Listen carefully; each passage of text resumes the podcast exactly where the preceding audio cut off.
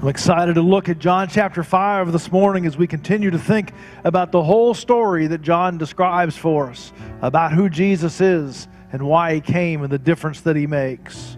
John chapter 5, beginning in verse 1, says this After this, there was a feast of the Jews, and Jesus went up to Jerusalem. Now, there is in Jerusalem by the sheep gate a pool in Aramaic called Bethesda, which has five roof colonnades. And in these lay a multitude of the sick, blind, lame, and paralyzed. One man was there who had been disabled for 38 years.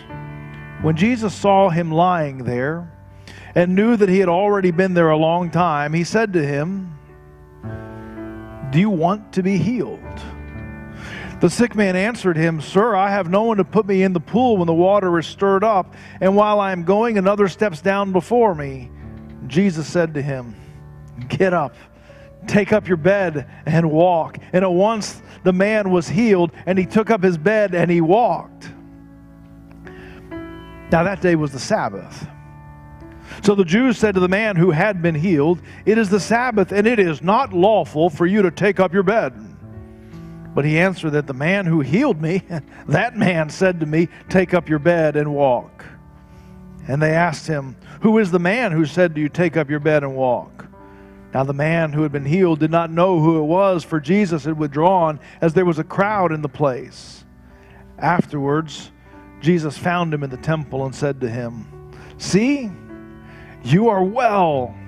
Sin no more, that nothing worse may happen to you.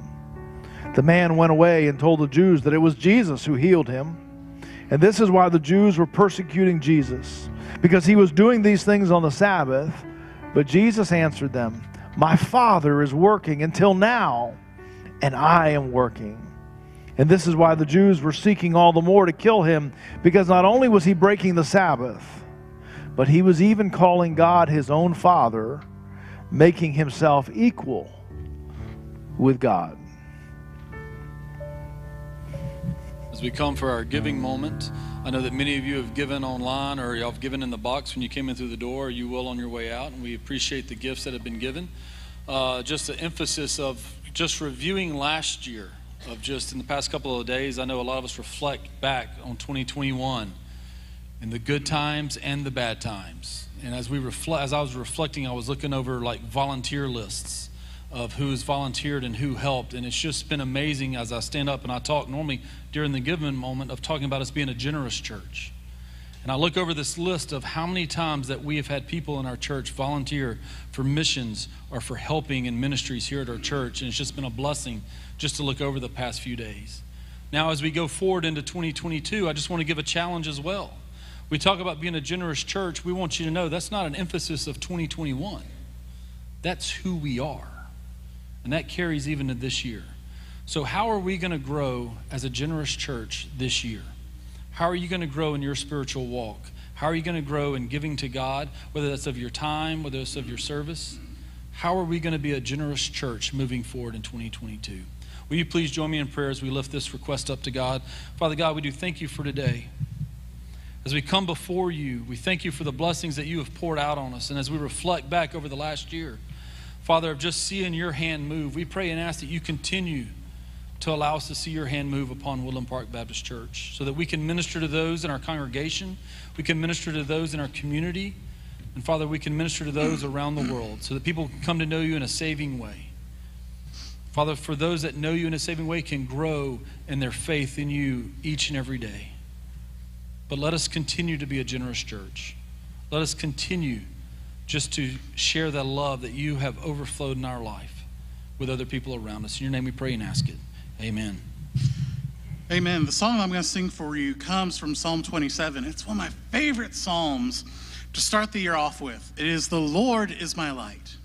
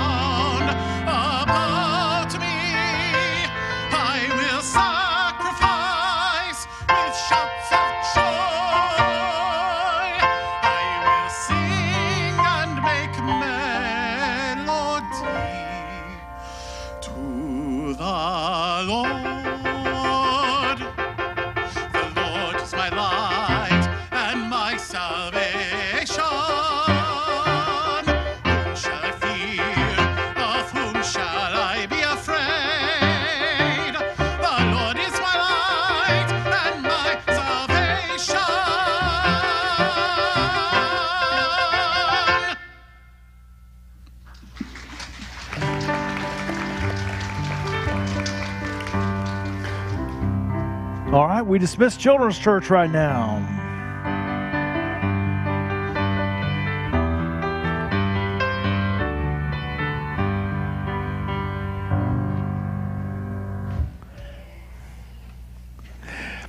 At this point the time of the service, we spend a little bit of time in prayer together. And a lot of times I'll come and I'll bring several different prayer requests something from the headlines, something from our community, and something from our church. But really, what I wanted to do this morning is I wanted to bring something from your heart. Uh, I know that as we kind of have this transition week, as we put behind us some things in 2021 and we carry some things into 2022, it is, as Michael said, a season of reflection, and we kind of have some things. And so, what I wanted to do this morning is I just wanted to set a time for you to pray uh, about some of the things that are on your heart. And so, in just a moment, I want to invite you that if you want to come and pray at the steps here, something that you want to just intentionally hand over to God, if there's a place that, uh, that you just need some wisdom, that you need strength, whatever it may be, if there's a person in your life that just needs prayer this morning, then we want to do that, and then I'll pray over all of us in just a, a few moments. So, uh, if you want to just come, if you'll stand. You'll stand together. And then if there's an area of concern that you want to pray over, maybe just come and kneel here at the steps and just intentionally hand those things over to God.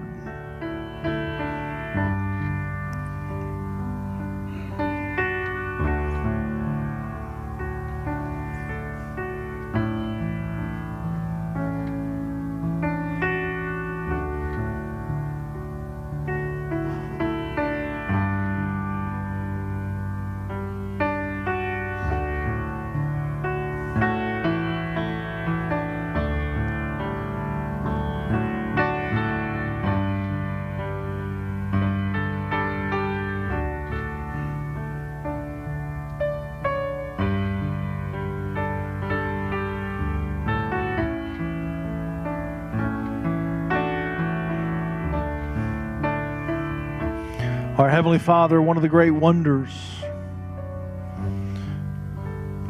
is that you see every heart and every person.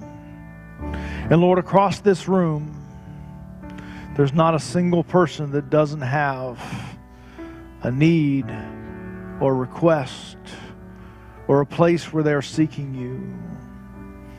And in fact, the truth of us is that just about every single one of us don't have one place, but we have dozens of places where we desire to see you at work, where we need to see you at work, where we hunger to see you move and stir. So, Lord, I ask that you would pour out your wisdom, your understanding, your power, your love, your timing, your generosity, your strength, your blessing across this room. As we yield up these parts of our life, even as we yield up our expectations, we yield up our will, and we turn them over to you. Now, Lord, I pray that we would be attentive so that we would notice the very places and the very ways in which you move in these needs and requests in these days. We pray this in your name. Amen. You may be seated. As we look at John chapter 5, we continue the journey that we are on from Christmas to Easter, thinking through the whole story of Jesus through the eyes of the Apostle John, uh, who writes the last gospel uh, that we have. Uh, we want to dig in this morning, but before we do that, I just need to confess to you that I've, I've, I've never been to the Grand Canyon. I'd like to go to the Grand Canyon. How many of you have been to the Grand Canyon? Show of hands. How was it?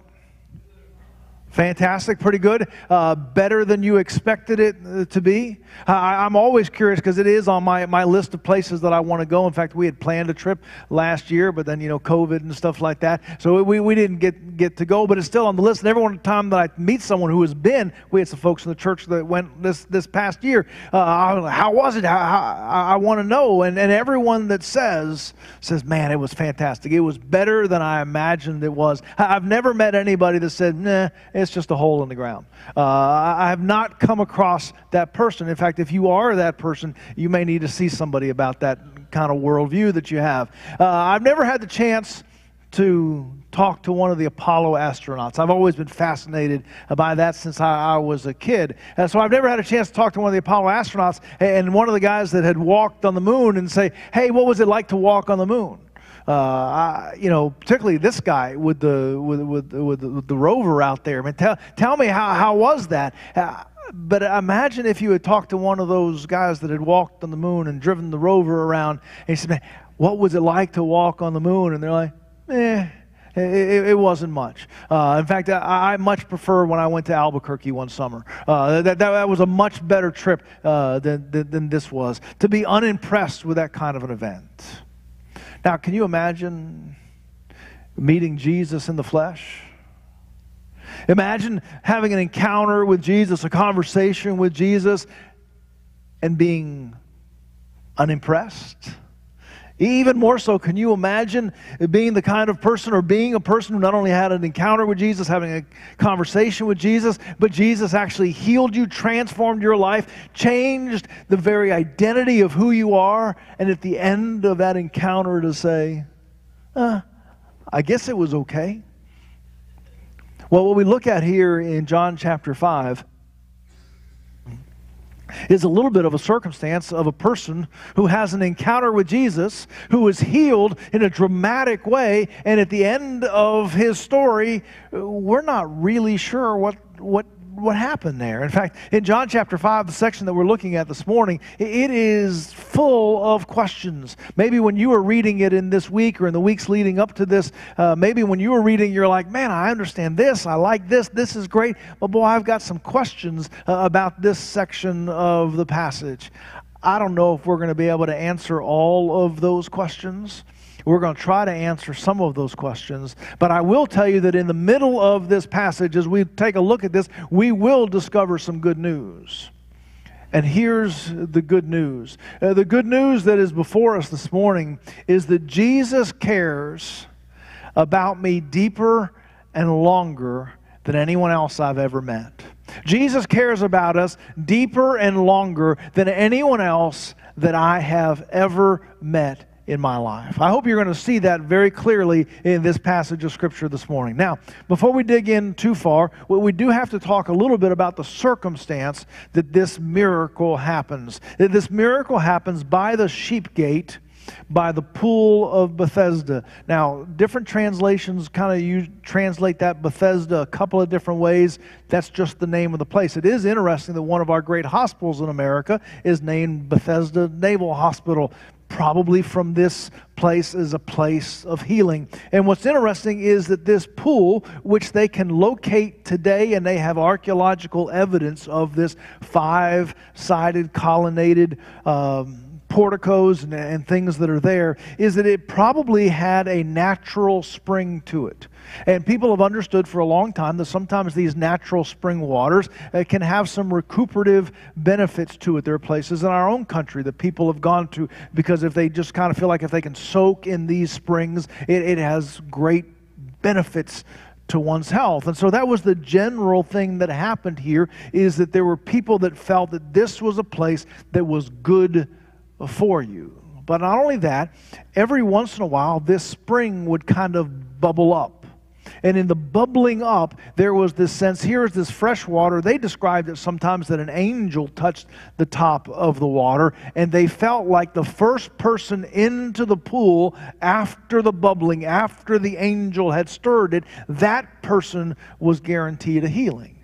Now, we don't know the backstory in all of these things. We, we, don't, we haven't interviewed every single person that was there, but it happened frequently enough that gathered around that pool were dozens and dozens of people waiting for healing.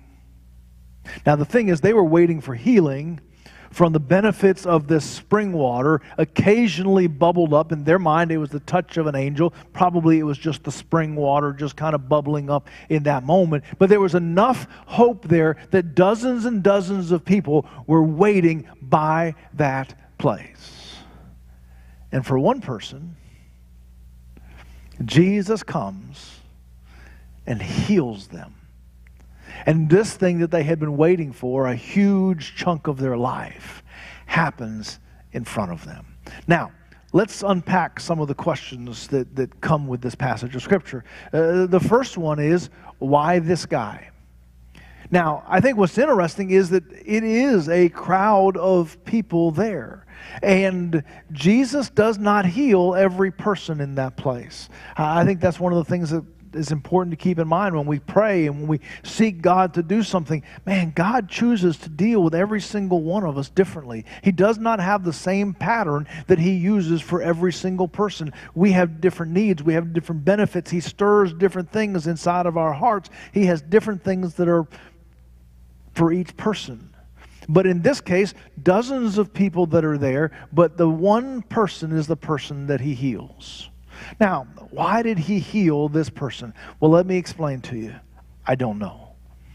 I, I don't know why this person is healed. I, I don't know if he had a hungrier heart. I don't know if he had prayed more than other people. I, I don't know if, if somebody had told somebody about Jesus. I don't know if he was the first person that he met. I don't know if he's the person who had been there the longest. I don't know if he had the highest hill that he had to climb. I don't know.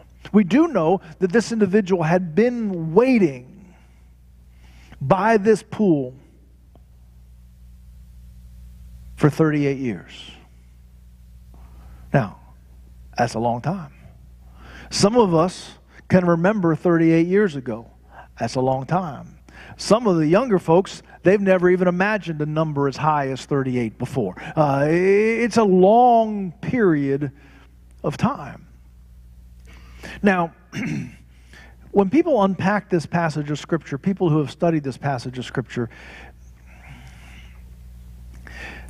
sometimes people draw a tough picture of this guy.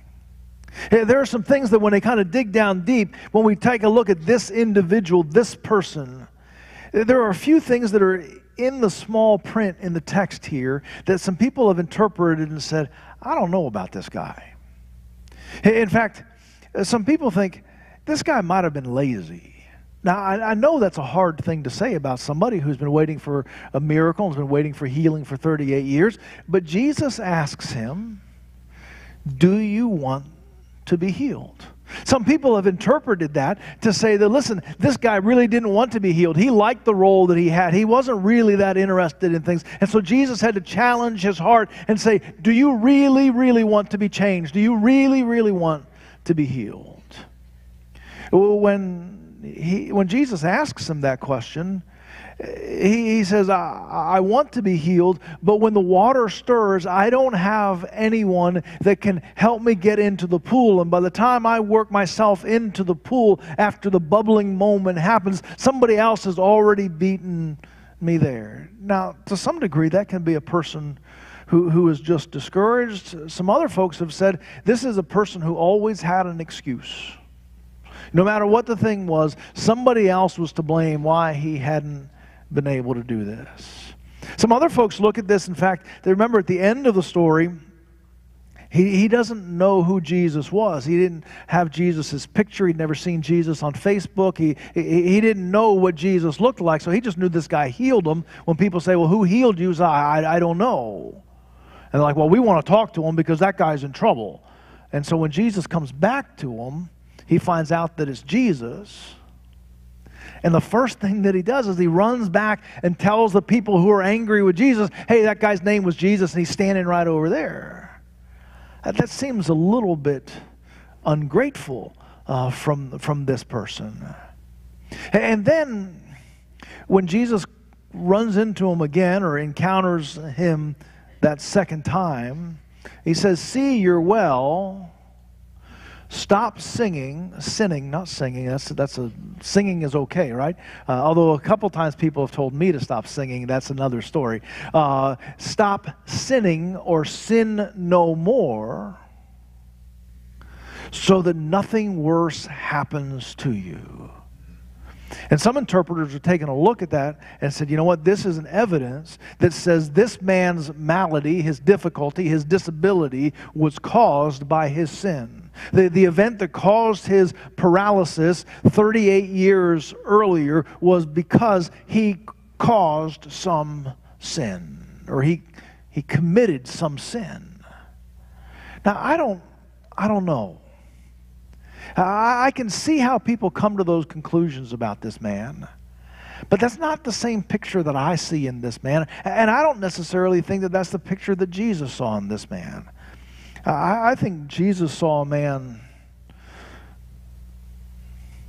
that was suffering, had suffered a really long time, felt isolated and forgotten and alone, lived with trying to maintain a mixture of hope mixed in with discouragement. Why else do you stay by the pool?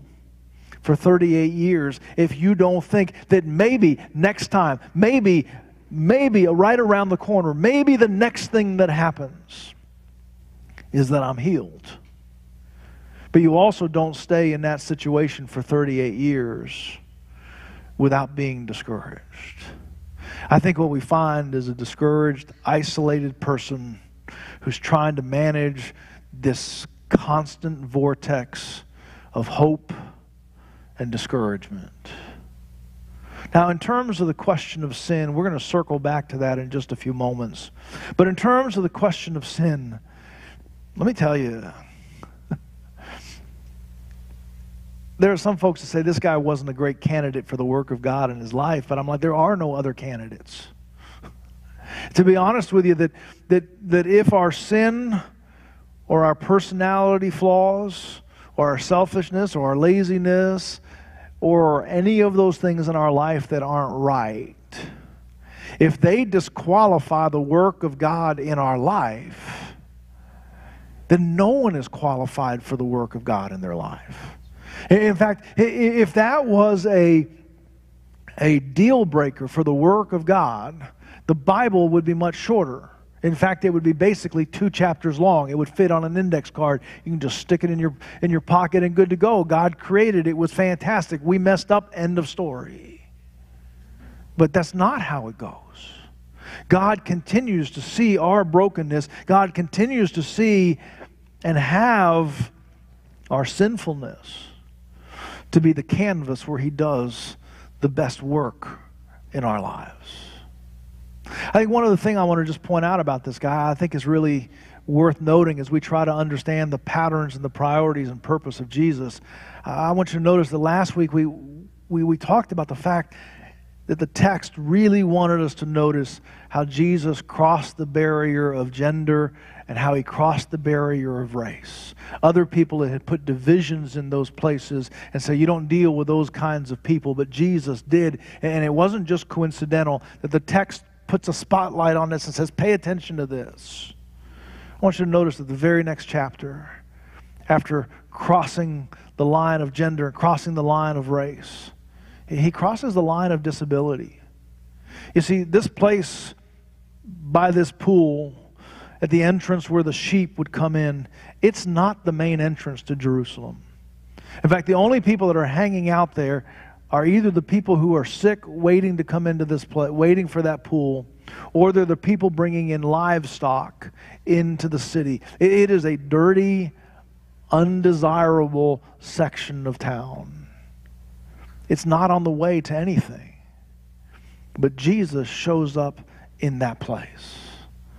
I think we need to be reminded that the pattern of Jesus is at the very places that sometimes our heart says, let's not, let's not bother with that. Let's not bother with them. Let's avoid those kinds of circumstances. That's the very place that Jesus continually shows up in that place.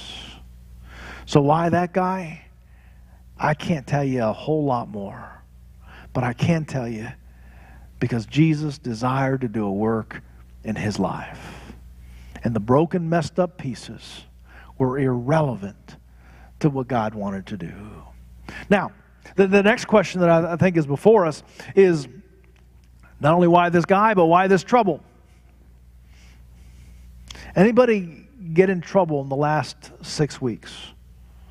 Anyone? Okay, Two of you. Good. Appreciate we have an honest congregation uh, together. I rounded up. Only one person raised their hand. Um, most of the time when we get in trouble, it's because we messed something up. I mean, it just happens. We, we, we, we, were, we were thoughtless. We were selfish. We, were, uh, we, we forgot something. The wrong spirit got a hold of us, and, and we, we messed up. I mean, we, we just did. We, we, we, we messed up. In this passage of Scripture, Jesus gets into trouble for doing the right thing. Jesus gets into trouble for healing this guy. How does he get in trouble for healing, saving, restoring this man's life? Well, he gets in trouble because he does it on the wrong day of the week. You see, there's the whole story here. It kind of unpacks and does this. And then the last sentence there, he says, Oh, and by the way, this all happened on the Sabbath. And because it happened on the Sabbath or the seventh day, or what we call Saturday, it seems as though the world is going to end for some people. There are some people who are consider themselves the gatekeepers of all that is right before God. John sometimes uses shorthand and just refers to them as the Jews. That's not an ethnic statement, it is saying that the people who ran the system, the people who ran the organization, the insiders, they lose their mind because Jesus, gasp, healed somebody on a Saturday. Now, What's the deal with Sabbath? What's, what's, the deal with all of that? Very quickly, the Sabbath is one of the commandments of God. It's one of the Ten Commandments that says, "Remember the Sabbath day and keep it holy." God rested on the on the seventh day. It is for you. It is a day for you to rest. It is a day for you to be able to stay local and and to to set aside everything else so that your heart can be turned uh, toward worship. It's a good thing. it, it is the, probably one of the most observable of the Ten Commandments that deals with every single person you probably have a good long streak of not killing anybody. Good. We're grateful uh, for that. But when we come to commandments such as don't covet, we're not sure exactly what's happening in your heart. We can't see that. But the Sabbath, now that's a good middle commandment that both comes up every single week and we can see how you're doing on it. And, so the Sabbath becomes kind of this high point of the commandments, not because it's the most important, but because it's the easiest one to keep track on how everybody's doing. And in fact, after the Israelites were sent into exile because of their disobedience, they come back to Jerusalem and they're like, you know what? We're not messing this up again. We're, we're going to be right before God no matter what. And what they do is to center that rightness, as they say, you know what? We're going to focus on keeping the Sabbath. We're, we're going to get that right. We, we think that really we upset God because we didn't keep the Sabbath carefully enough.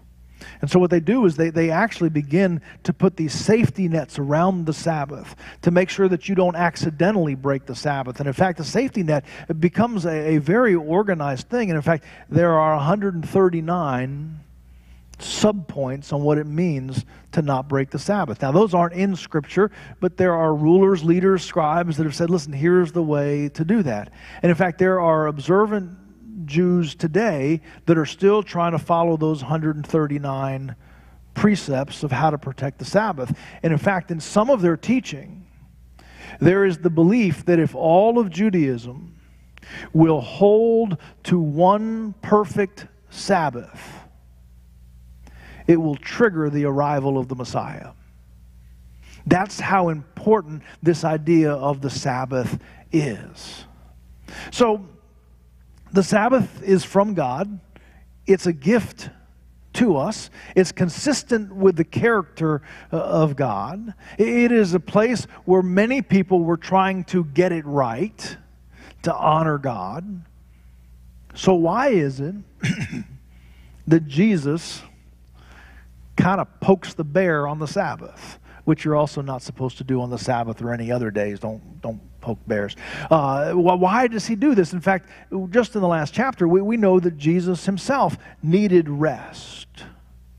So, why does Jesus do these miracles on the Sabbath? Why does he have no problem with the disciples picking grain as they walk through the fields? Why, why does Jesus not embrace the careful observation of the Sabbath?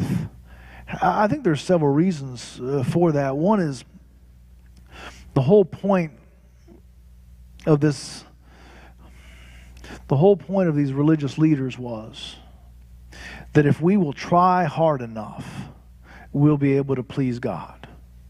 And they've built an entire system that says, try harder and you'll be able to please God, maybe. Try harder and you'll be able to, if you get everything right, you'll be able to trigger the acceptance of God.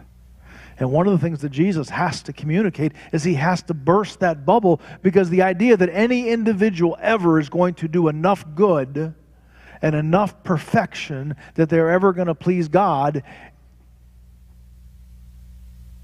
that's a complete fallacy.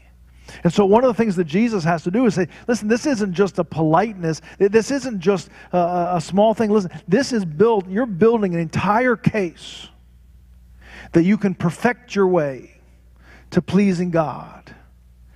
And I've come to let you know that there is none righteous, no, not one. And that all have fallen short of the glory of God. And that He is going to be the substitute his perfection is going to be the substitute for our imperfection. And so, this system that said, listen, let's all try to be perfect, is a bubble that had to be burst. Now, there are still folks that are still trying to chase that, sometimes in organized religion, and sometimes just in their own pursuits. I'm going to get it right. I'm going to be perfect. Or, or I'm going to show my credentials by being better than every one of my neighbors and better than every person that I know. One of the things that Jesus has to do is he has to burst that bubble. So, why does God give us this law? Why does He give us these rules? If Jesus is going to set them aside, why are they there? They are there, the New Testament tells us, because they are a tutor or an instructor to get us ready for Jesus' arrival. They are to give us the shape, they are to give us, tell us what direction to look while we wait for Jesus to arrive. And in some way, the law becomes a map. It tells us which way is up. It tells us how to travel. It tells us how to go. But it only has value if it carries us to a destination. Jesus is that destination. If we are holding on to rules and guidelines and habits and routines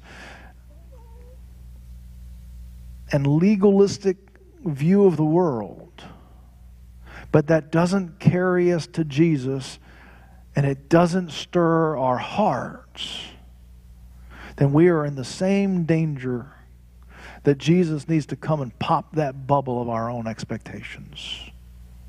I will tell you the other thing is, I'm not sure what, what these religious leaders really expected from this man. He's been paralyzed for 38 years. Jesus just healed him. The place where he is is not a hospital. It is not a place where staff comes and cleans and takes care of things. Chances are that the place that he was laying and the person that he was laying next to and all of that space had some degree of filth. Jesus has just healed him.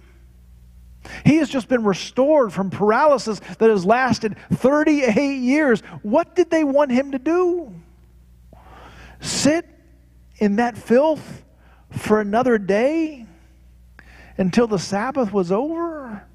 No, I want you to know that Jesus says when you are healed, when you are set free, when you are loosed from whatever bounds you, you are loosed, you are free, and you are healed from that moment forward. Get up, pick up your mat, and get out of there because you are no longer in the bondage that you used to be. And we're not going to wait for another 18 hours because the calendar says it's not the right day to be changed. That's where the trouble comes from. Is because Jesus did this on the wrong day. But I want to tell you that if we're paying attention to this list of rules more than the spirit, the movement, and the identity of Jesus, the, the, the, the trouble is ours, not anybody else's. Now, there's one more part for us to look at, and that is why this warning? One of the things we said at the beginning is that Jesus cares for you deeper and longer than anyone else that you've ever known. I love the fact that Jesus doesn't just talk to this person one time. He heals him there by the pool, tells him to pick up his mat, and he walks. But Jesus goes back and finds him a second time. This time, in the temple where he's gone to worship. That's a great, great story. He, he, he, can now pick up and go, and the first place that he goes to is the temple. That is fantastic. I love that. But he comes to him and says, See, you're well. Notice what's happened. And he says, Stop sinning so that worse things may not happen to you. That almost sounds like a like a mafia threat. Stop doing what you're doing. We'd hate for something bad to happen to you. I mean, that, that, that sounds like someone's cracking their knuckles uh, as, as, they're saying that. Stop doing that. We, we would hate for something bad to happen to you. Well, what on earth is this about? Again, there are some people that are saying, aha, he was a sinner before, he's still a sinner. Well, yeah, that, that, that's true because that's, that's who we are. But I'm going to tell you that I think that this man has spent 38 years wondering about what it would be like to he, be healed. You want to talk about the first day of the rest of your life? To have your health restored after 38 years. How are you going to rebuild that life? One of the things that Jesus comes back says is listen, don't just settle for being made whole physically when you can be made whole spiritually. He says, in fact, the reality is that your condition will be worse if you are body healed and soul sick. Because the body has limited time, the soul is forever. If you are separated from the people that you know and that you love, that, that's not good. But if you're separated from God, that is the worst thing that can happen to you. And so Jesus circles back to this man and says, Listen, don't just settle for physical healing, but be spiritually healed. I want you to know that God has done some great things in your life spiritually. There are some great beginnings that God has done in your life. There are some great transformation that Jesus has done in your life. But I want you to know that He's not finished with you yet. And there may be a second visit or a next conversation that you have with Jesus where He says, Man, it is great what has unfolded in your life. But there's something more. There, there's something next. Now, again, we, we come back to the man. I don't know how he took it. Again, he doesn't seem to respond to Jesus at that point, and he just runs to the opponents of Jesus and says, There he is, he's over there. I don't know what's going on. Was, was he giving Jesus glory or was he being a tattletale? I, I, don't, I don't know. I do know this. I don't ever want to have Jesus move in my life and for me to be unchanged. I don't ever want to have an encounter with Jesus where He pours His power and His saving work and His grace into my life. And I'm like, yeah, it was all right. It was okay. It wasn't Albuquerque. Uh, it was just fine. I want to make sure that when Jesus moves in my life, it rearranges who I am. Let's think about some applications that we can look at together this morning. One of the things that I would say to you is maybe in this week you need to go a little bit deeper inside of your faith. Maybe the routines are fine, maybe the routines are good. But, but maybe God doesn't just want to do your, your physical body, but there's some deeper parts of your heart and of your life that you just need to unfold to Him, that you need to expose to Him, that you need to reveal to Him. Say, God, I, I don't want to just rearrange my life. I, I want my soul to be different. I want my spirit to be different. I wonder about the next conversation that you're going to have with Jesus. I'm grateful for what he's done in your life in 2021. But if Jesus circles back and has a next statement for you, are you ready for that next statement? That next season of growth? And then I think one of my favorite things in this passage is when you go back to where Jesus says to the man, Do you want to be healed? Now, in his mind, he's like, Well, I can't because I can't get to the pool. I can't because somebody else gets there before I do. I can't because I don't have anyone to help me. I can't because the timing's never right. I can't because my, my mat's not in the right place. I can't because it happens at nighttime when I'm not paying attention. I can't because and there's a whole list of things that seems to stand in the way. But when Jesus comes, do you want to be healed? It's just Jesus. There are no obstacles. There's no outside person, there's no organization, there's no nothing. It's just Jesus. Will you respond to Jesus? And I don't know what your story is. But has someone whispered in your ear that there's too many obstacles for you to respond to Jesus? I want you to know that when Jesus speaks, it's not someone else, it's not some organization, it's not where your mat is, it's not where you've been before. Jesus says, Do you want to be made whole? Because if you say yes to Him, there are no other obstacles. It's just Him. And the offer is right there on the table for you.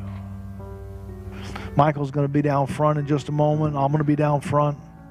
Man, if we can affirm that in your life, if you want to say yes to Him, you don't need us, but if we can walk with you, we'd be happy to do that. If you want to begin this church year by joining our church, we'd love to talk to you about that. If there's a way in which we can pray for you, we want to do that as well this morning.